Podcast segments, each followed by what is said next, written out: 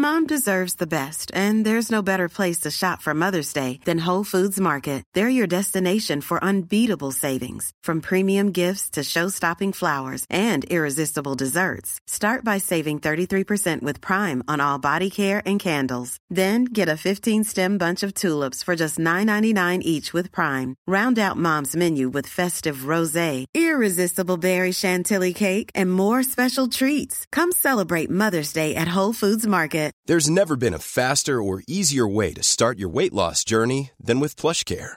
PlushCare accepts most insurance plans and gives you online access to board-certified physicians who can prescribe FDA-approved weight loss medications like Wigovi and Zepbound for those who qualify. Take charge of your health and speak with a board-certified physician about a weight loss plan that's right for you. Get started today at plushcare.com slash weight loss. That's plushcare.com slash weight loss. plushcare.com slash weight loss. Hälsosnack produceras av hälsocoacherna Lotta Lagerqvist och Victoria Carinci i samarbete med läkarkliniken FunMed. FunMed arbetar med precisionshälsa och funktionsmedicin. Är du nyfiken på vad det här innebär? Besök gärna funmed.se. Lotta och Victoria bjuder in gäster från olika delar av Hälsosverige. Innehållet är avsett som inspiration och ska inte ses som medicinsk rådgivning. Varje individ står för de åsikter och fakta som de uttrycker i podden. Varmt välkommen att bli inspirerad till ett hälsosammare och härligare liv.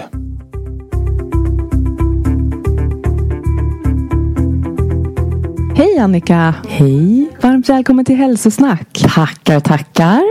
Härligt med en riktig energiboost när du kommer in i rummet. Tack snälla! Jag brukar säga det att man är som ett energiknippe. Ja. som en liten Duracellkanin. Jag kan tänka mig att du får höra det ofta. Ja, får jag nog faktiskt. Mm. Jag har väl nog varit så ända sedan jag var liten. och håller i fortfarande fast man har passerat 50-strecket. Du ser, allting är möjligt. Ja, jag menar det. Ja, verkligen. Ja, men det låter hoppfullt för mig som jag har en och en halv vecka kvar till 49. Oh. Så att, och då är man ju nästan 50.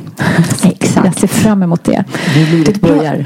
Du säger ofta det Lotta. Jag vet att du håller på att räkna ner nu till den här dagen. Och att du också är noga med att påminna mig om den dagen. Eftersom jag en gång har glömt din födelsedag. Ah, så ah. det är bra. Jag blir påmind här nästan varje vecka om att nu är det bara så här många veckor kvar till Lottas födelsedag. Men det är, lite, jag, jag, det är någonting med det här nio. Likadant när jag fyllde 29 och 39. Sen när jag väl kommer till den stora dagen. Då är det inte lika stort. Nej. Utan det är det här året innan. Så jag har nog någon liten grej inför det här faktiskt. Det är fantastiskt att fylla 50 ska jag säga. Så att du har ja. något kul att se fram emot. Ja men det, det har jag. Och nog om mig och min födelsedag. är du säker? Nu har du chansen. För den, för den här podden. Ja precis. Ja, det kommer flera. Nej men vi ska prata om dig Annika. Och vi känner ju varandra lite via jobbet. Exakt. Det var pandemi då så vi hade inte så mycket kontakt. Men sen fick vi tips om dig här till podden. Och att eh, du har en föreläsning som heter På gott humör. Ja, precis. då insåg vi att du har ju en väldigt gripande och spännande historia att dela. Och Exakt. framförallt inspirerande tänker jag. Mm. Jättespännande. Ja, ja, men först ska du också få presentera dig för våra lyssnare så att de vet. Vem är Annika? Vem pratar ja, vi med? Precis. Ja, men Annika Larsson Lexelius heter jag eh, och är 53 är jag faktiskt. Så jag har passerat eh, de här ålders, eh, det här 50 åldersstrecket. Ja, nej men jag är väl, kommer ifrån uppvuxen söder om Stockholm och är, vad ska vi säga, jag kommer väl egentligen från turism och besöksnäringen från början. Eh, där jag ja, utbildade mig inom eh, och har jobbat i många år. Eh, och innan dess så stod jag faktiskt på scen som skådespelerska också. Eh, turnerat runt om i hela Sverige så det är inte så många som vet. Nej, du har många strängar på din lyra. Vi lär ja. känna dig mer och mer här nu. Du har Exakt. gjort mycket. Ja, jag var 12 år och det det kom en teatergrupp till våran fritidsgård där jag är uppvuxen eh, och kände att den här teatergruppen var så himla rolig. Eh, och jag kände att där vill jag stå på scen. Och jag förstod någonstans ganska tidigt att jag hade en kreativ ådra. Eh, och på den vägen är det. Så att jag var med i en musikteatergrupp och sång, eh, sjöng, spelade teater och stod på scen. Och ganska mycket humor. Vilket är ganska stor del i vår familj hemma även idag. Ja, du är gift med en komiker. Jag är gift med Patrik Larsson som är världens roligaste komiker om ni frågar mig. Och många andra. Faktiskt. Nej men humor är viktigt. Man ska skratta i livet och må bra. Eh, apropå eh, att må bra i livet. Så det är en jätteviktig del eh, i mitt liv och i vårt liv och har alltid varit. Att fylla på energi med mycket skratt gör ju att livet blir lite roligare och lite Ja. enklare. Ja, men verkligen. Det är viktigt i dessa tider. Men det är alltså så att komiker de är roliga även i privatlivet. Så. faktum är att i alla fall Patrik, nu kan jag inte tala från alla andra, men Patrik han är den här komikernas komiker. Vilket våra komikervänner också säger att liksom bakom kulisserna är han grymt rolig. Eh, Han är också en kreatör och skriver eh, väldigt mycket humor och vilket han har gjort också till många eh, här i Sveriges ja, ståupp elit då, om man säger. Och även för tv och liksom lite program och sådär. Så att han är grymt duktig på det. Och regissör och manusförfattare och sådär. Så att han har många också strängar på sin lyra. Även om det är mycket mer kanske inom den kreativa eh, biten då. Ja, fast Så- du nämnde här också att du sjunger fortfarande. Ja men det gör jag ju. Jag försöker sjunga och dansa så mycket jag kan så fort jag får eh, liksom, tid för det. Eh, mycket bröllop och eh, du vet folk fyller år och, så här, och ve- vet att jag gillar att stå på scen. Så där. Så att, eh, och nu bor jag ju på tillfälligt på Mallorca så att eh, jag är med i en kör där att vi ska sjunga en liten konsert här nu om ett par veckor. Och sen så ja, dansa lite och träna givetvis ute på lite bootcamp nere på stranden utomhus. Helt fantastiskt. Åh, vad härligt. Och just den här, eh, ni pratade om min sista del eh, när det gäller hälsa och friskvård egentligen. För det är ju den delen som jag har jobbat med de sista åren, skulle jag nog nästan säga 12-13 år tillbaka. Så liksom gled min eh, bana över till hälsa och friskvård och personalbiten som jag hade jobbat ganska mycket med som ansvarig i mina tidigare jobb. Så den delen är väl på sista åren den delen som jag har glidit in på och som jag brinner för och, och är passionerad. Och nu är du egen. Nu är jag egen företagare eh, och eh, jobbar väl som ja, föreläsning då, så föreläsare, inspirationsföreläsare. Jag jobbar som eh, hälsokonsult och projektledare i olika typer av hälsoevent eller och producerar hälso och träningsresor, vilket jag också har gjort tidigare på Bonnier för Tara och Amelia. Så, och jobbar med eh, läsarresor då, utom, runt om i världen. Så det var en väldigt stor del i mitt liv och fantastiskt att man kunde kombinera det. Resor och den bakgrunden jag hade tidigare med att få producera och göra hälsoträningsresor.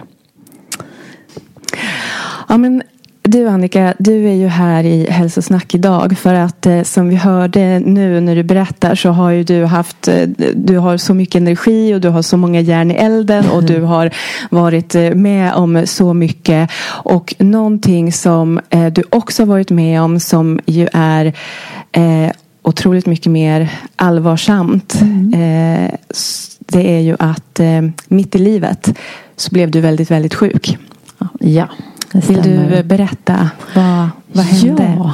ja, men jag var ju då 38 år eh, och var mitt i, livet. Både när det gäller familjen, jag hade jag min familj. Jag var på en bra plats i, i livet rent jobbmässigt. Jag var ansvarig centerchef på ett en friskvårdscenter. Hade ansvar för personal eh, och så. Och mådde egentligen ganska bra eh, rent allmänt. Tränade mycket, försökte liksom träffa vänner, eller träffade vänner och hade liksom trevligt. Men så en vacker dag, egentligen när jag tänker tillbaka så började nog ännu tidigare men ganska många år tidigare så började jag lite smått få ont i huvudet. Och det är väl ganska vanligt. Man är mitt i livet och har mycket att göra. Du är ansvarig chef, du springer runt och stressar och allt vad det är man gör eh, när man är mitt i livet. Eh, så kände jag att eh, men det där liksom började eskalera ganska mycket och började fundera på att jag fick liksom en spännband runt huvudet och började väldigt trött, hade svårt att sova på nätterna och, och kände att det här är någon annan typ av huvudvärk. Jag vet inte, jag hade inte haft migrän men jag tänkte att jag fick väl gå till läkaren och, kolla och säga att jag, det är någonting i kroppen som inte är som det ska och jag har väldigt ont i huvudet. Eh, jag gick till en massa olika typer av, av läkarbesök och, och, berättade mina besvär. Eh, och, och de skickade mig vidare och sa nej men det här är ingen fara. Du har lite migrän här eller sluta stressa så blir det bra. Men den är bra, sluta stressa. Sluta stressa, ja det, det är sådär. Och det brukar man ju höra.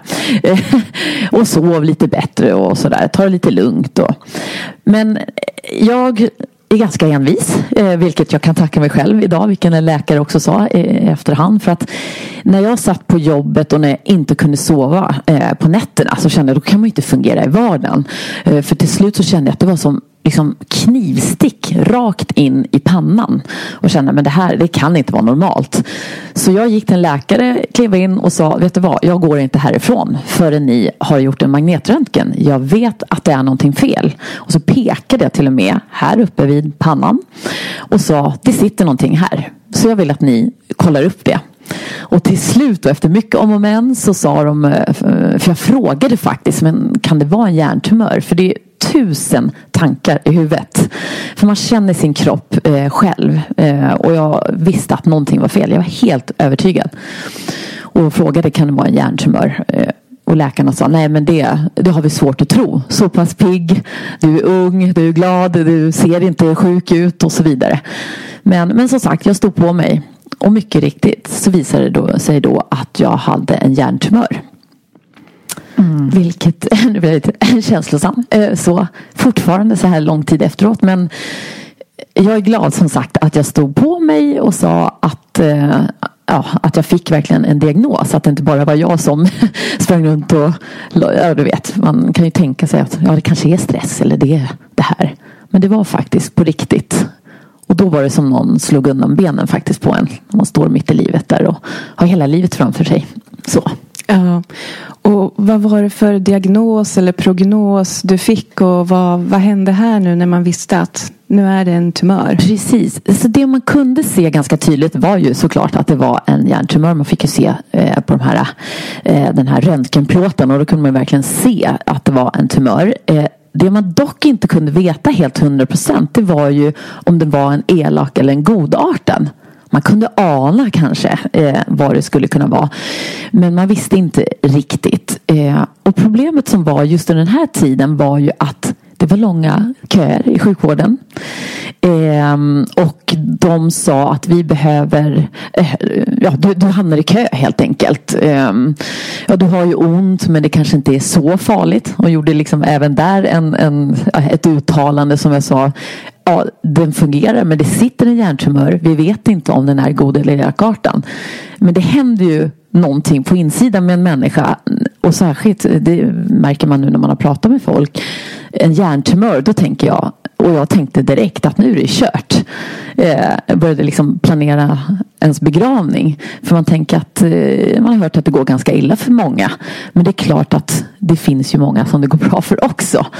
Men när du får en sån diagnos där och då så känner man att jag vill bara få ut tumören. Jag vill liksom ha bort den oavsett. Men det var kö och jag hamnade i en, eh, ja, en kö helt enkelt.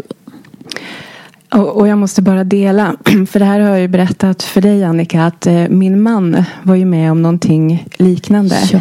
Han eh, drabbades ju också, nu är det kanske 12-13 år sedan. Men han drabbades ju också av en hjärntumör. Exakt. Eller de kallade det för cysta i hjärnan. Mm. Eh, och just det här du säger att när man får se den där röntgenbilden. För mig är det nog liksom den värsta stunden som jag har upplevt i mitt liv. För jag och min man gick ju in i det här rummet tillsammans med en läkare. Och eh, han la upp den här röntgenbilden på sin dator. Och den här bilden när man får se liksom en hjärna och sen så ligger det en stor rund pingisboll liksom, exakt. mitt i hjärnan där. Det är liksom som den värsta bild man någonsin kan se. Precis. I, i, liksom, I hjärnan och som du sa att man tänker sig bara så här. Eller det, som helt okunnig bara se den bilden så inser man ganska snabbt att det här är riktigt, riktigt illa. Och det tänker jag också precis som du säger att du då som anhörig och precis som Patrik min man då som sitter där och får den här bilden. För det är så många andra, det, visst det påverkar en själv jättemycket men alla nära och kära. Och vi, har, vi har en son som var 11 år då och förklara det för honom när vi också är i den här ovissheten. Eh, och den fick vi leva i ganska länge och precis som ni innan man vet. Eh, och det tog ju flera månader innan vi överhuvudtaget fick veta att vi skulle göra en operation. Från början så sa de ja men vi får se om vi kommer ta bort den här. Och då sa jag fast vet du vad den här, jag vill inte ha den här tumören här oavsett. För det första mår jag inte bra, jag kan inte sova på nätterna, jag har ont.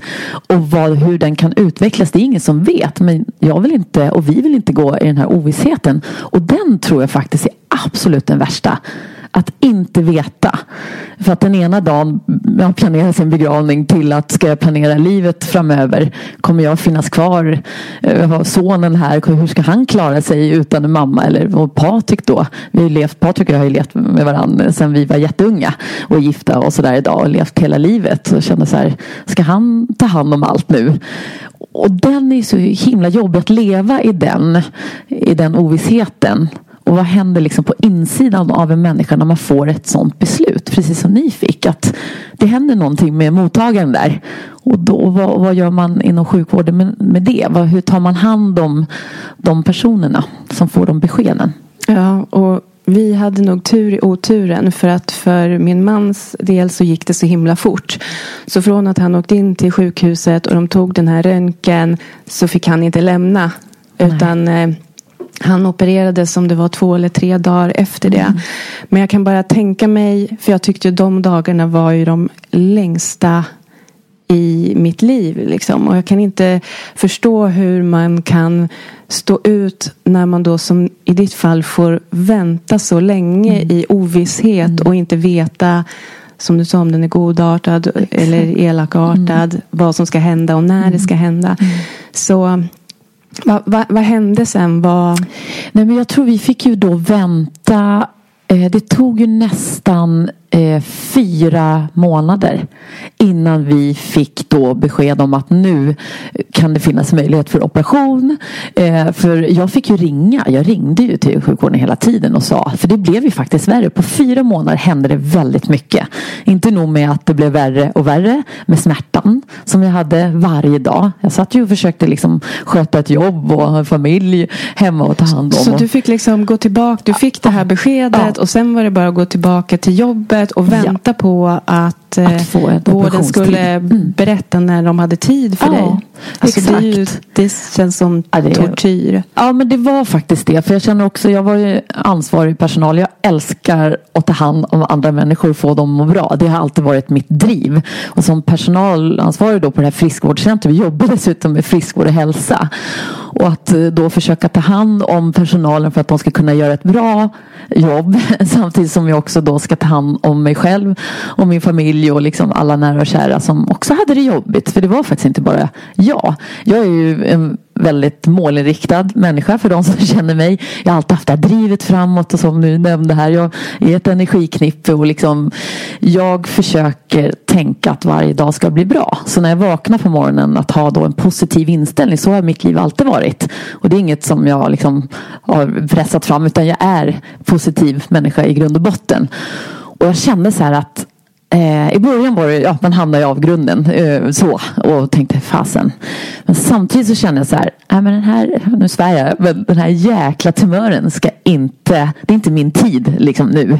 Eh, den ska få sin omgång. Jag ska klara av det här oavsett. Innan jag ens visste om den var elak eller godartad. Men jag kände att jag behöver tänka positiva tankar varje dag för att det här ska gå bra.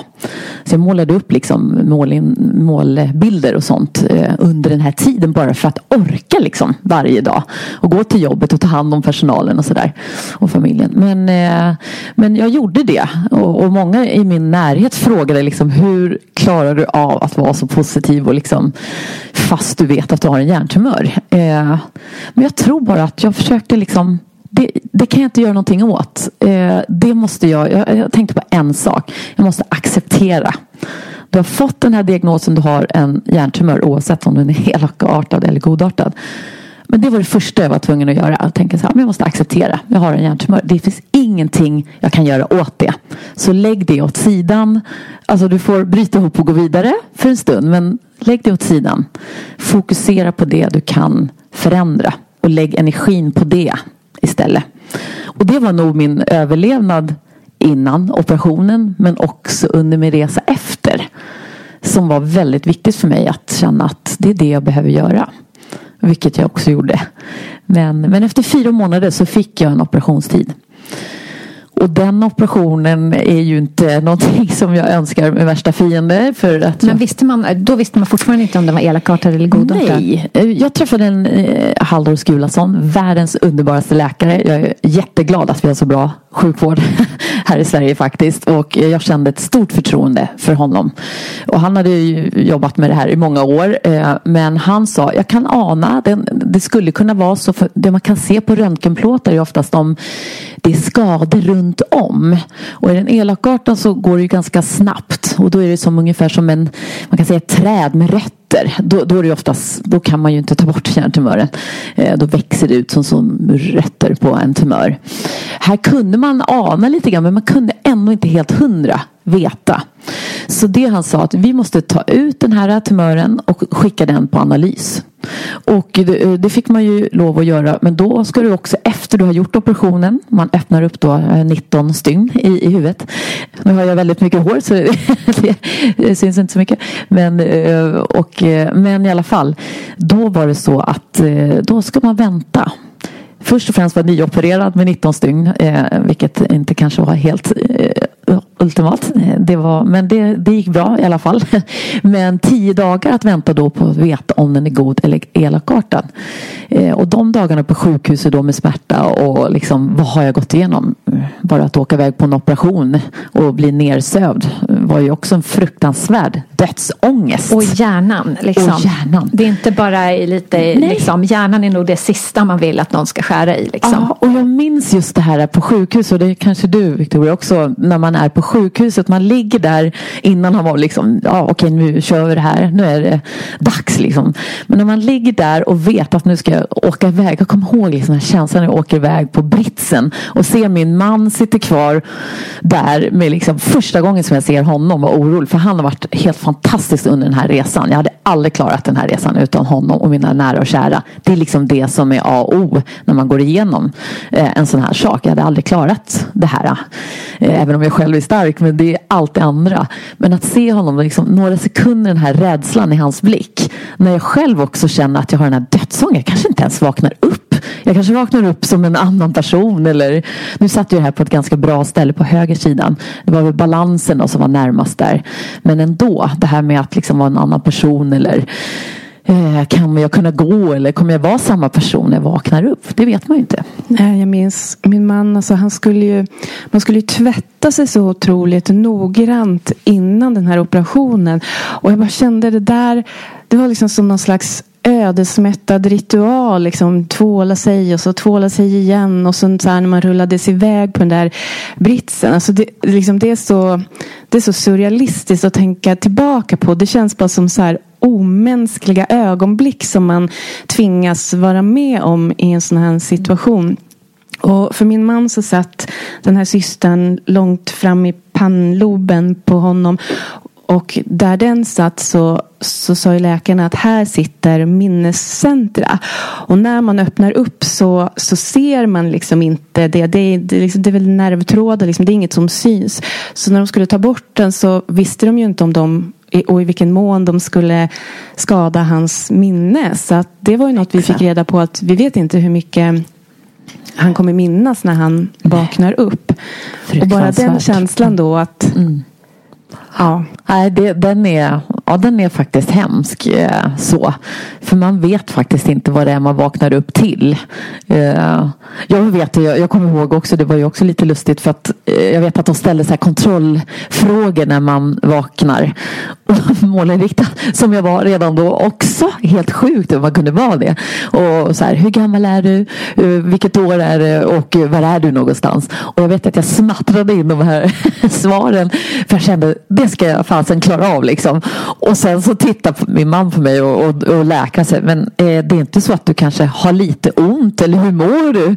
Men jag var liksom så målriktad och fokuserad på att ja, bra, jag var fortfarande mig själv. Eller jag har ja. liksom. Ja, jag kände att jag kunde ju inte ens svara på de frågorna. För, att liksom, för mig det var ju bara alla dag och tid bara rann ihop. Liksom. Så jag bara, det här är helt orimliga frågor att ställa till någon nyopererad. när man inte ens som sitter bredvid känner att så här, vad fan spelar datumet för roll? Ja, exakt, exakt. Men för dem ja, är det viktigt då, för en annan själv. Men ja, en jättekonstig situation att vakna upp från en, en, en sån ja, eh, tumöroperation. För det man, som du säger, man, ja, man opererar kanske någonting i knät eller så. Men det är så mycket som händer. Alltså, vår hjärna det styr ju hela vår kropp. Och det liksom, fungerar inte den, då fungerar vi ju inte. Nej. Det vet vi ju. Mm. Och den styr ju liksom alla tankar och känslor. Eh, amygdalan som vi känner till.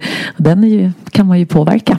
Ja men precis. Mm. Men efter tio dagar då fick du beskedet? Då fick jag ju faktiskt beskedet. Och det är ju liksom helt, alltså det beskedet, jag liksom, får ju nästan gåshud idag redan när jag, eller fortfarande, eh, att den var godartad. Och det var ju alltså, helt fantastiskt. Eh, och vi blev ju givetvis jätte, jätteglada och sådär. Och så tänkte man yes, men nu är jag säkert tillbaka på banan här efter ett tag. Liksom. Eh, men sen så insåg man ganska snabbt att, eh, ja, fantastiskt att den var bra. Men man insåg nu börjar liksom den riktiga resan med rehabilitering och liksom ta sig tillbaka. Eh, eh, och det förstod man ju att det skulle, jag skulle vidare till rehab. Efter. För det är inte bara så här sy ihop hjärnan. Nej, nej, så, så, så hej då, nu ska vi hem. Utan det händer ju så otroligt mycket i kroppen. Först i kroppen, det fysiska. Eh, då man har öppnat upp skallen 19 stygn och det är liksom sår och bara att ligga under en vecka på sjukhuset att inte få veta att man inte heller har en infektion infektion. För skulle du få infektion eh, då får du ju öppna upp hela skallbenet igen. Så det var ju så här sju dagar under varannan timme man kollar tempen så att du inte får liksom eh, ja, den här infektionen och så. Eh, och det händer ju saker på sjukhuset hela tiden. Man proppas ju med, med morfin och liksom en massa mediciner så magen pajar ju. Eh, du fick ju problem med synen och ljus och ljud. Det är så mycket som händer va. Och, och du blir känslig för ganska mycket. Så min kropp la ju av. Men också liksom, jag kunde inte ens läsa. Jag kunde inte titta på en data eller läsa en bok för att eh, det gick inte att fokusera blicken. Och jag fick jätteskakningar i huvudet. Och det var ju också en sån här grej som jag tänkte, vänta nu ska det vara så här, nu, nu har det blivit något fel här. Ingen hade berättat heller för mig om vad som kan hända efteråt med, med, liksom på detalj och särskilt inte de här skakningarna för det var Vad var det för slags skakningar? Nej, jag fick det ganska så snart efter. Det var ju att alltså, det var ungefär som, nästan som så lite Parkinson-aktigt om jag nu ska jämföra med någonting. Eh, så hela huvudet liksom började skaka. Så när jag skulle äta mat på sjukhuset så kunde jag liksom inte få in besticken i munnen för att eh, huvudet liksom skakade hela tiden. Och när jag var ute och gick, jag liksom skakningar i kroppen. Jag fick ju gå med så här gåstavar för att liksom gå, eh, för det hade ju slagit ut kroppen så jag var ju så svag i hela kroppen också.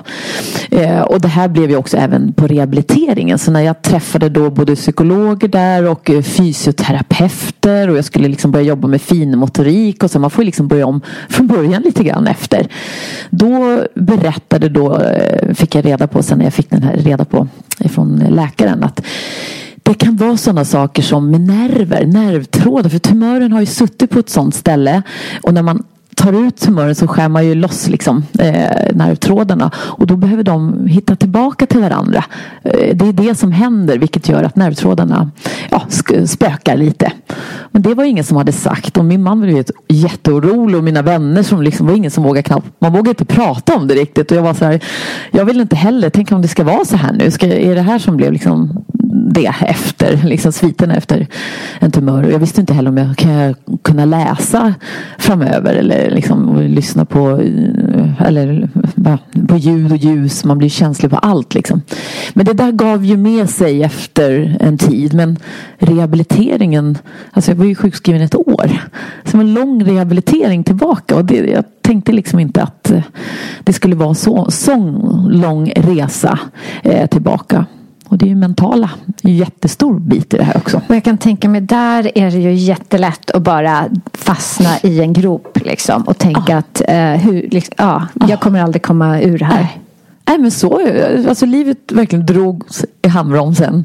Eh, och jag tänkte också så här, jaha, var det så här det skulle vara nu? Och jag kommer aldrig kunna gå tillbaka och jobba som sagt som ansvarig och alltid älskat att ha mycket att göra. Du vet, så här, tycker att det är kul liksom, med livet rent allmänt. Men det är klart att det gick ju verkligen upp och ner under den här tiden. Även om jag verkligen försöker även där fokusera på det positiva och samla på energi och sådär. Men det är klart att man hamnar ju i den där äh, lite negativa spiralen med, med jämna mellanrum. Men men jag försökte verkligen, jag ansträngde mig eh, mycket för att, att se den där målbilden framför mig. Jag hade liksom, jag gjorde du vet det här lite old school, det eh, den här vision board du vet. Jag såg en bild framför mig när jag stod på en strand med uppsträckta ben. Jag älskar ju att resa, det är ju en jättestor del i, i vårt liv, i hela vår familj och våra vänner.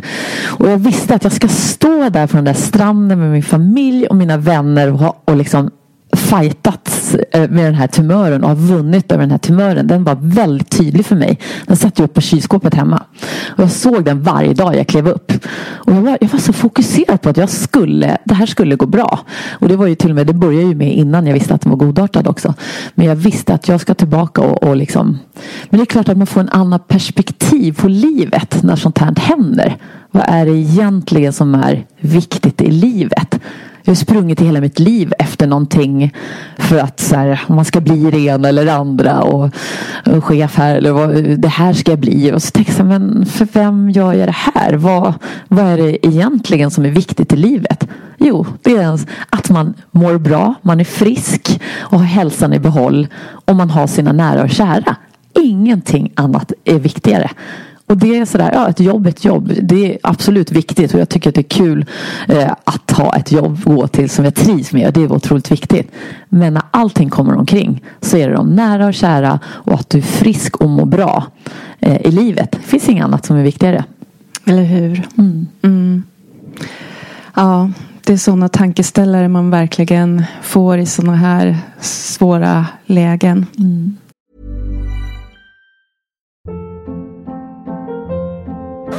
Hold up. What was that? Boring. No flavor. That was as bad as those leftovers you ate all week. Kiki Palmer here, and it's time to say hello to something fresh and guilt-free. Hello Fresh. Jazz up dinner with pecan-crusted chicken or garlic butter shrimp scampi. Now that's music to my mouth. Hello Fresh. Let's get this dinner party started. Discover all the delicious possibilities at hellofresh.com.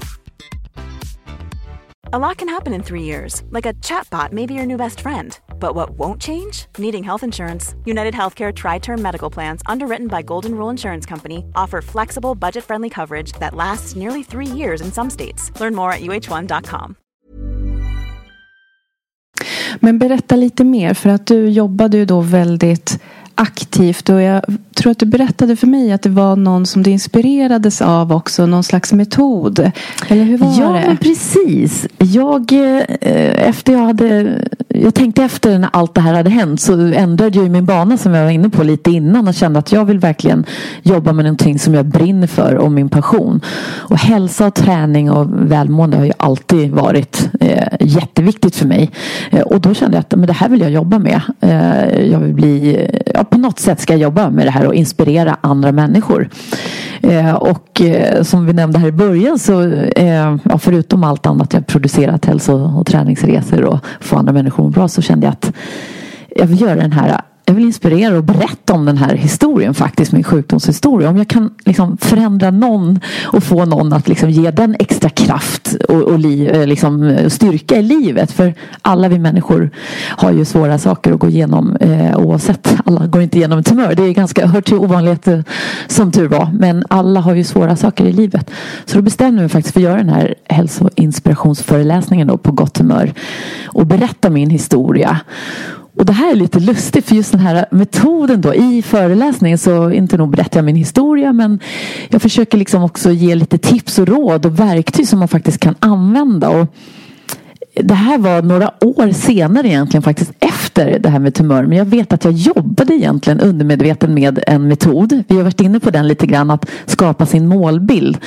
Eh, och då eh, har jag jobbat med en metod som jag gick i utbildning med coachande ledarskap som heter NÖRA-modellen med Magnus Kull. Eh, och Kjell Enhager har tagit fram den här NÖRA-modellen.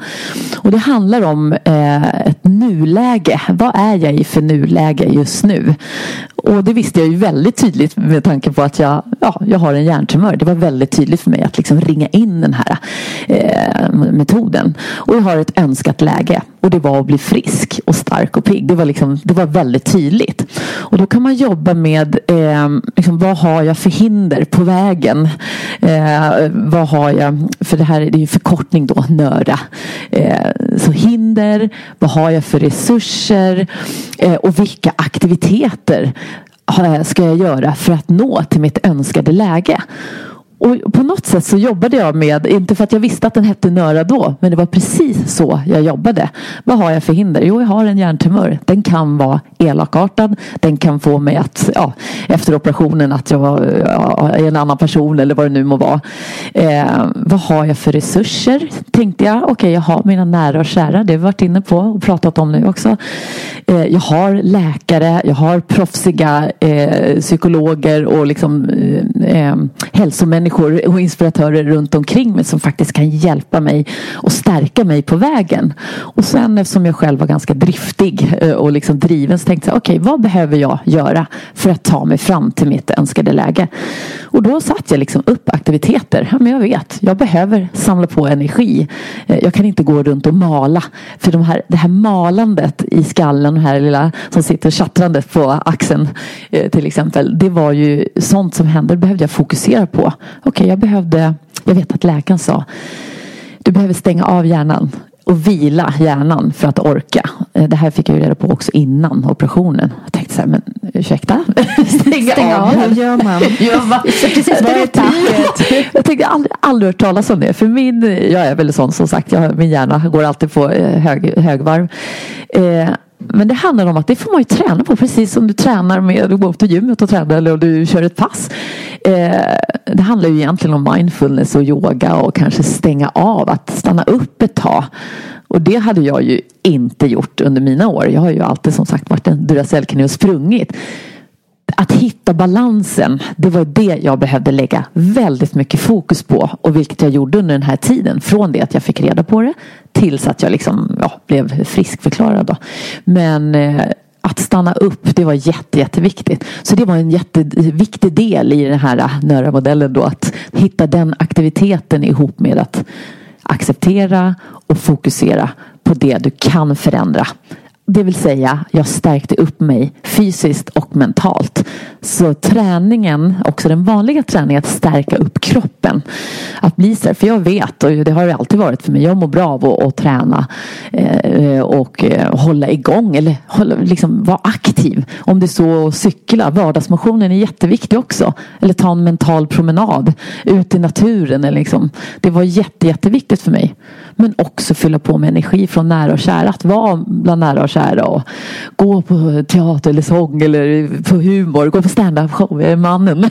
Jag menar, alltså, det, att få skratta. Det mm. var liksom det som gjorde tror jag att, jag att jag klarade av den här resan på något sätt. Och jag tror det här att kunna stänga av hjärnan eller åtminstone inte gå och mala och älta för det skapar ju sån oro i kroppen. Jag tänker att bara man varje gång man liksom kommer att tänka på den där tumören mm. så måste det mm. gå som någon slags bara stress, adrenalin, kortisol, bara pff, ja. dusch i hela kroppen av oro och skräck och allting. Ja. Och ångest framförallt. Alltså, ångest, ja. den, alltså hela den resan under, som du säger, det kommer och går. Och den får man ju jobba med, alltså fick man jobba med dagligen.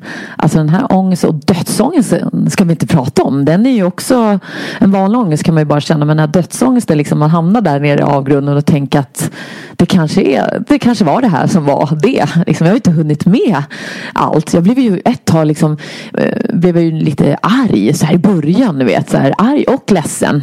Kände så här, men vadå, jag är 38 år liksom. Jag, det, jag har inte tid med det här. Jag har en familj att ta hand om. Och, eh, du vet, jag har massor med saker. Jag vill sonen, du vet, han, se han växa upp och få barnbarn och allt det här. Det gjorde mig otroligt så här, ångestfylld. Liksom. Och den här oron. Och det ska jag säga att man tror ju också att, jag menar nu har det ju gått ett par år.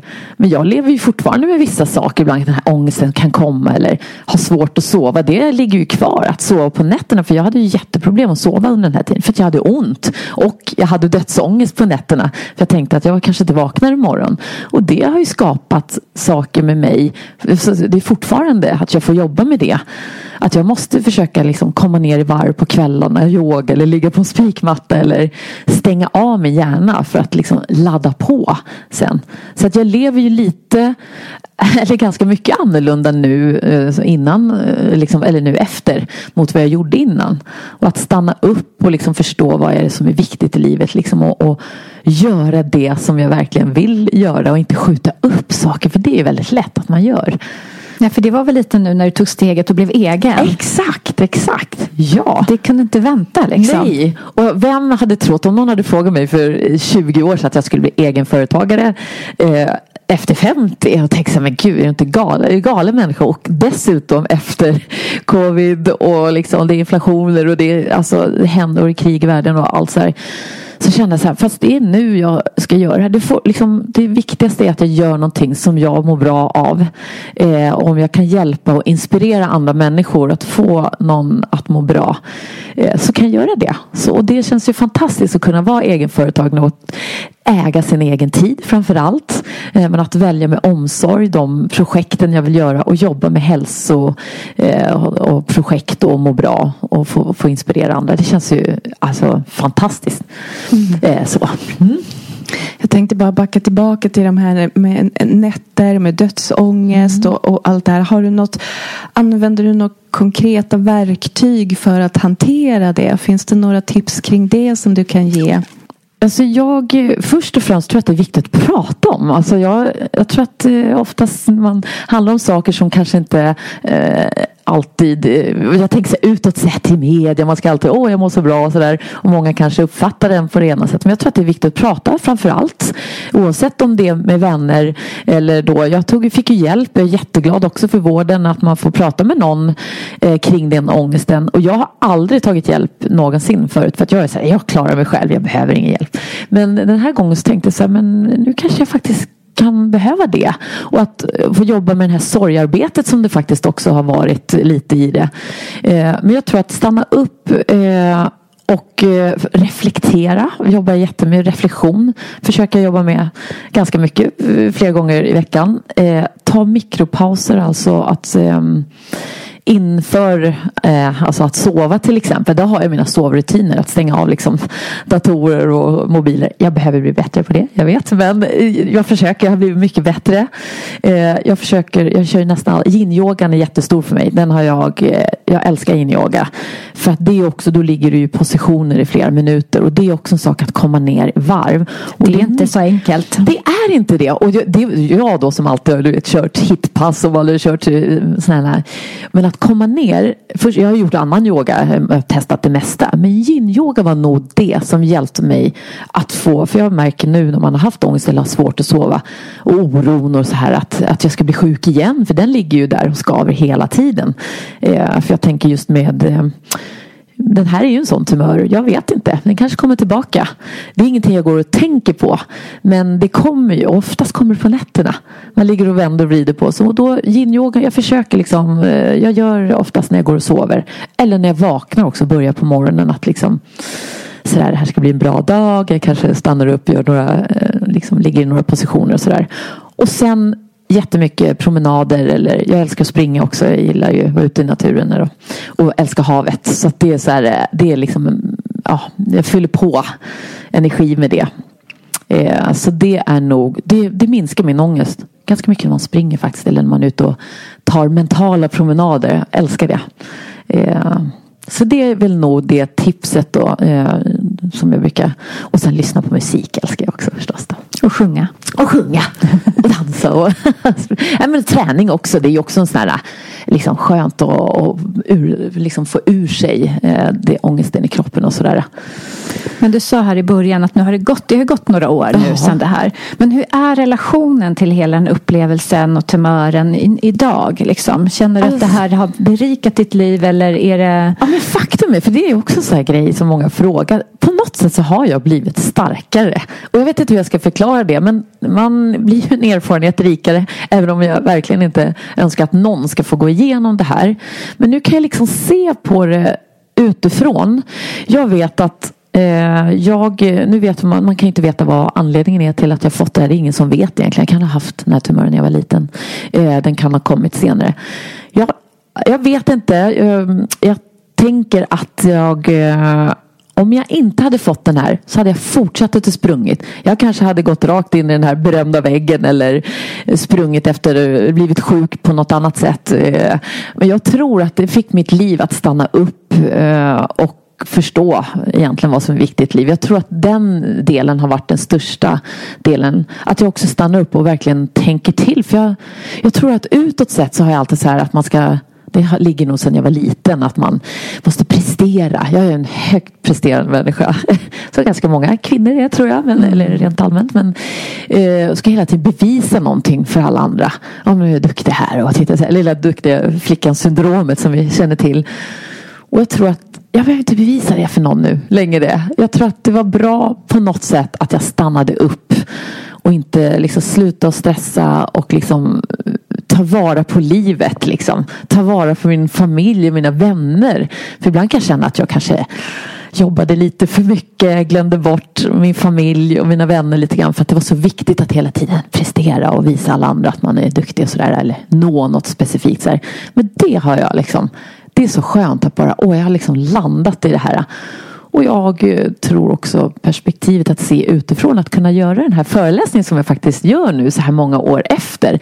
Är för att nu ser jag det med andra ögon. Och det var ju kanske någonting i min egen resa, rehabilitering, att komma tillbaka. Att jag faktiskt har gått igenom det här. För jag tror kanske inte att jag eh, jobbade riktigt med det. Ehm, jag sprang, jag sprang inte igenom den här tumören men ni förstår vad jag menar. Att jag liksom på något sätt eh, kände att eh, det var bra att jag eh, stannade upp och eh, lever livet. Levande tror jag han heter. Christer Olsson, känner till honom, den här extremt fantastiska föreläsaren. Man ska leva livet lärande och levande.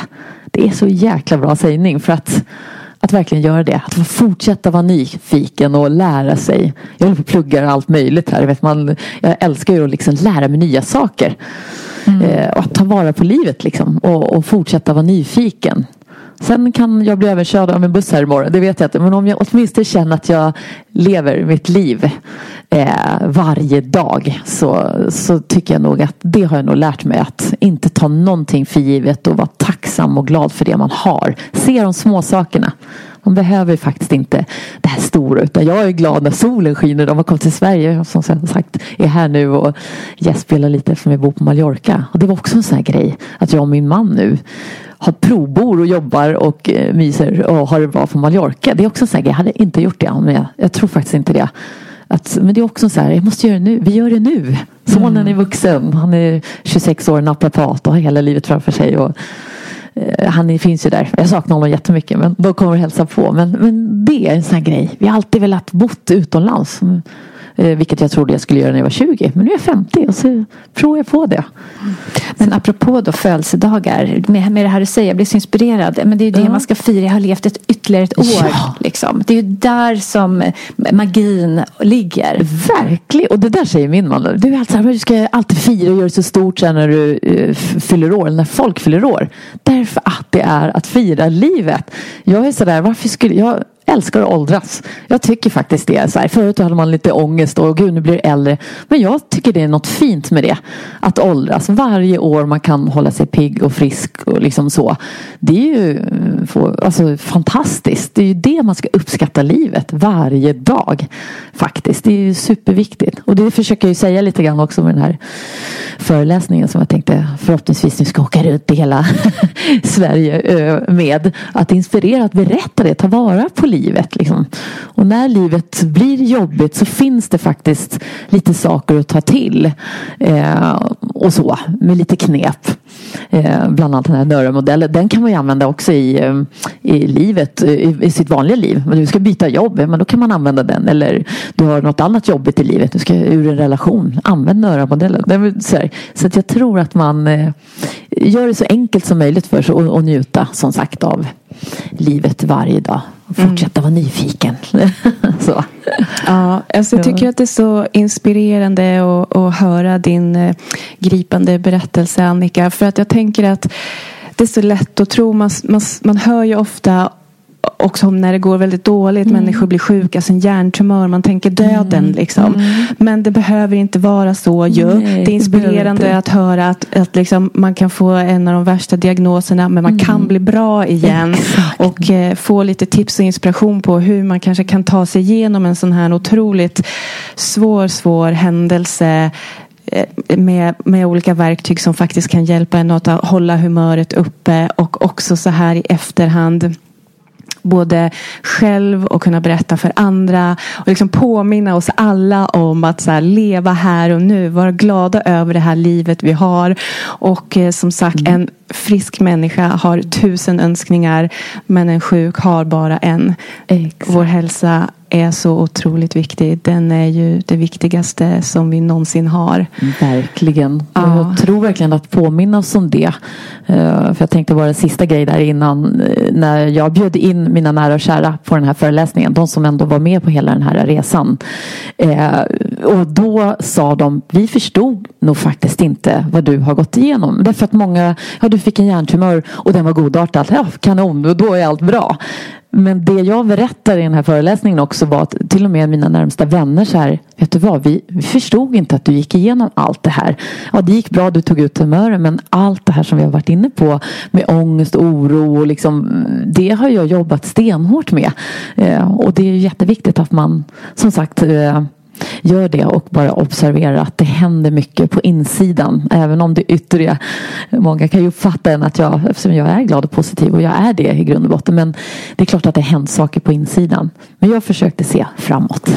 Ja, och, och jag minns det här som du säger nu att alla där ute inte riktigt förstår. Så upplevde jag att det var eh, när min man blev sjuk. Och jag minns så väl de dygnen som jag också bodde med honom på Karolinska när det här hade hänt och innan hans operation.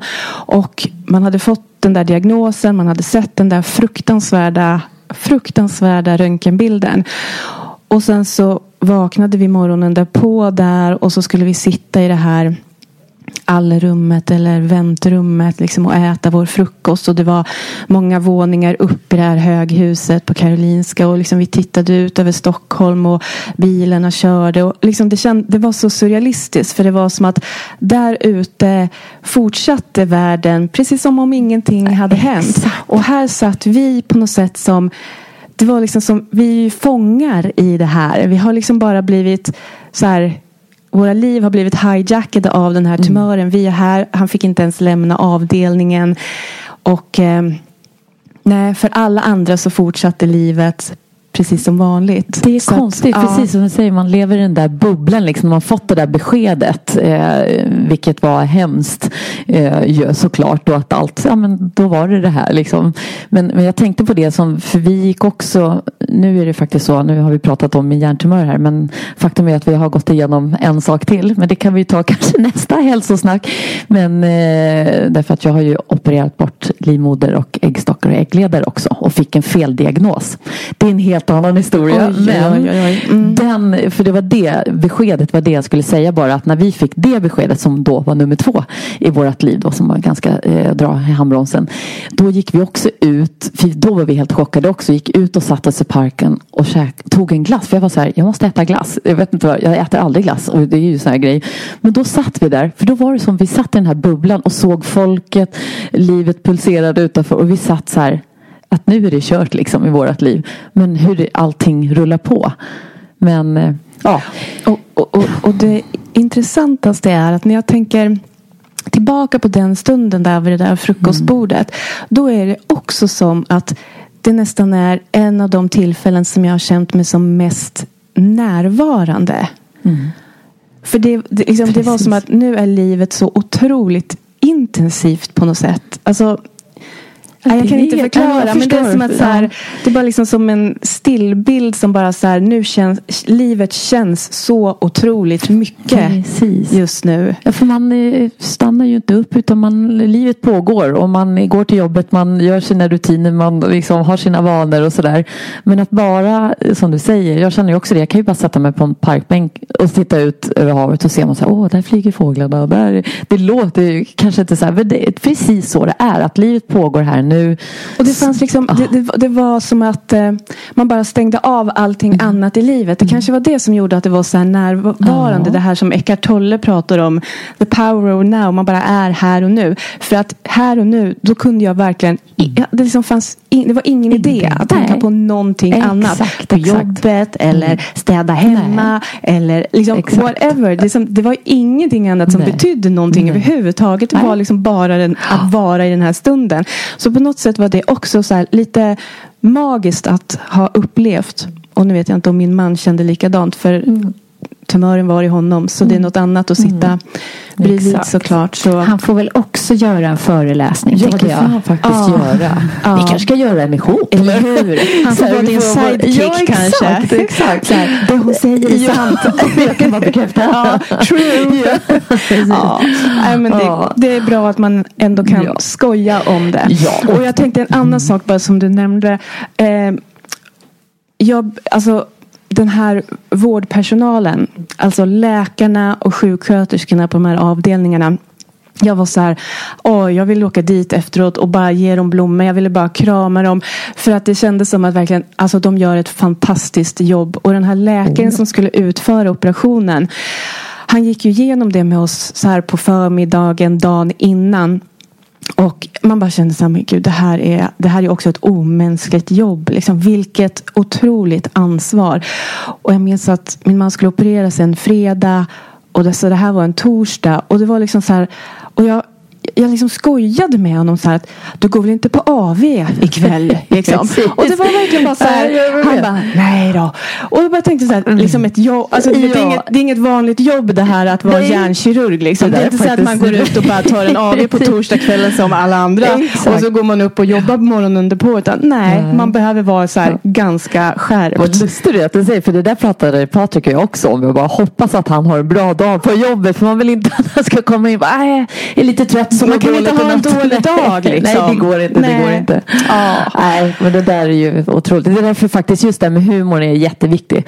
Det tar jag faktiskt upp också. Jag, jag, det kan inte bara, för det är klart att det är allvar i, allt, i all historia. Men, och det känner jag att det måste vara lite humor och glädje i det. Och det eh, faktiskt pratar jag jättemycket om i föreläsningar och gör ganska mycket roligt. För det blir också lite avväpnande. Och det vet jag ju också när man träffar människor. Så jag försöker liksom, ja, det har varit jättetufft och det var en, liksom, en jobbig saker jag har gått igenom.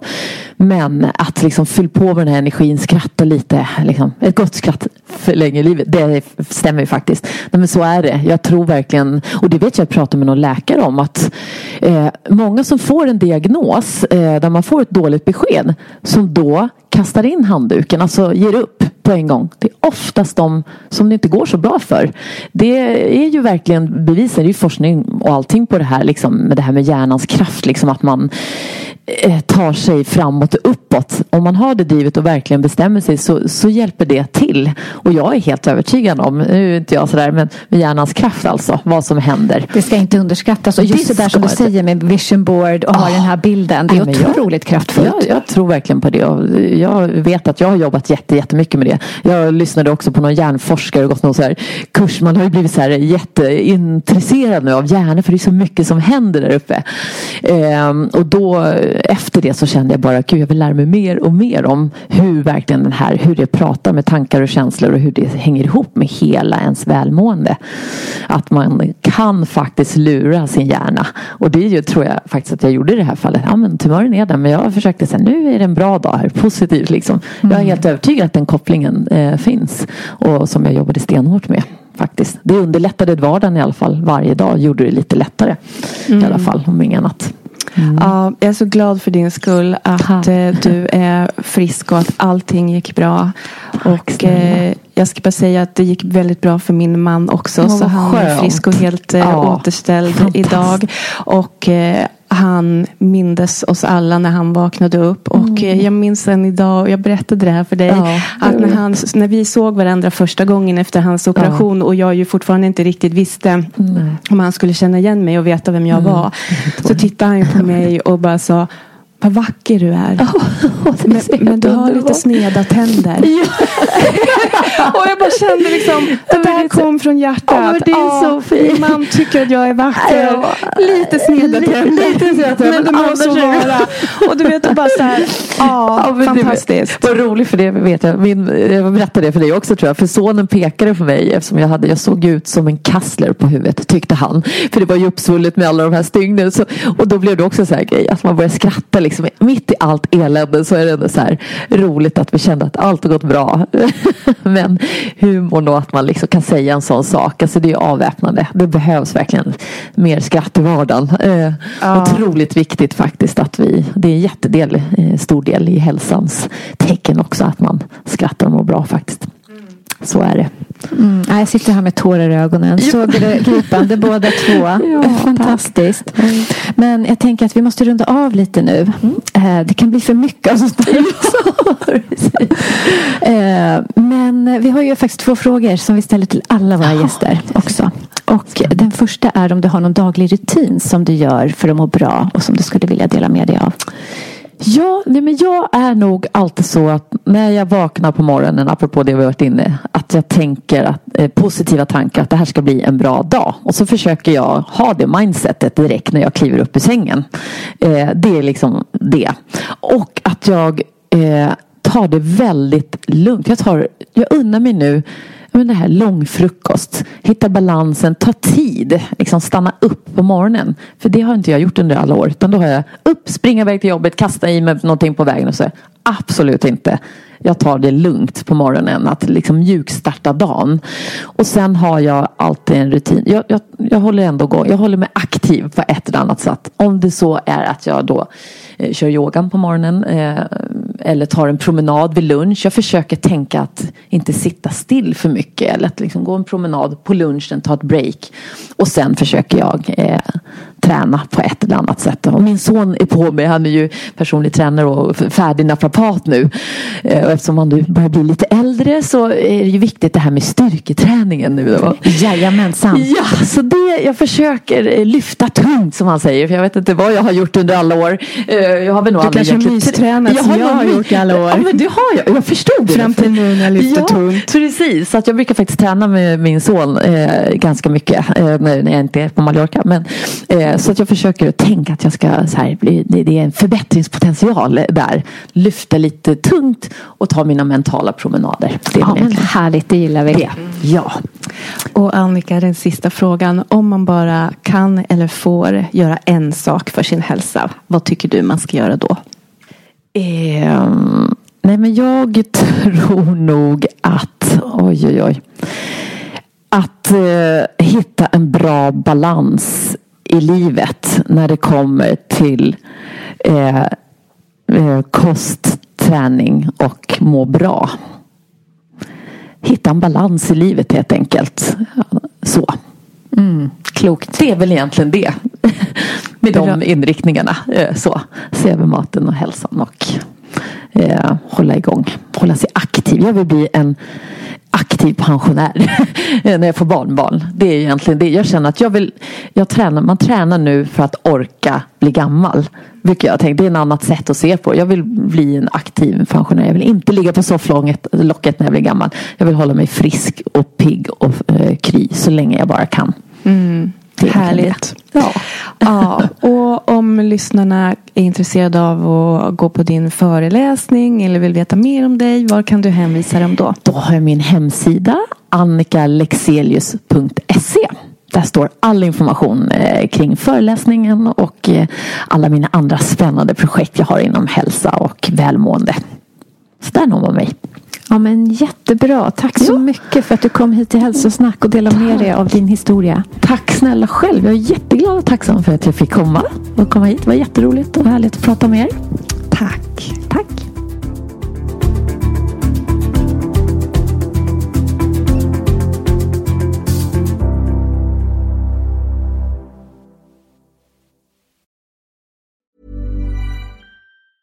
Even when we're on a budget we still deserve nice things. Quince is a place to scoop up stunning high-end goods for 50 to 80% less than similar brands. They have buttery soft cashmere sweaters starting at $50, luxurious Italian leather bags, and so much more. Plus, Quince only works with factories that use safe, ethical, and responsible manufacturing. Get the high-end goods you'll love without the high price tag with Quince. Go to quince.com/style for free shipping and 365-day returns. This message comes from BOF sponsor eBay. You'll know real when you get it. It'll say eBay Authenticity Guarantee. And you'll feel it. Maybe it's a head turning handbag, a watch that says it all, jewelry that makes you look like the gem, or sneakers and streetwear so fresh every step feels fly. eBay gets it. So look for the blue check mark next to that thing you love and be confident that every inch, stitch, sole, and logo is checked by experts. With eBay Authenticity Guarantee, you can trust that feeling of real is always in reach. Ensure your next purchase is the real deal. Visit eBay.com for terms.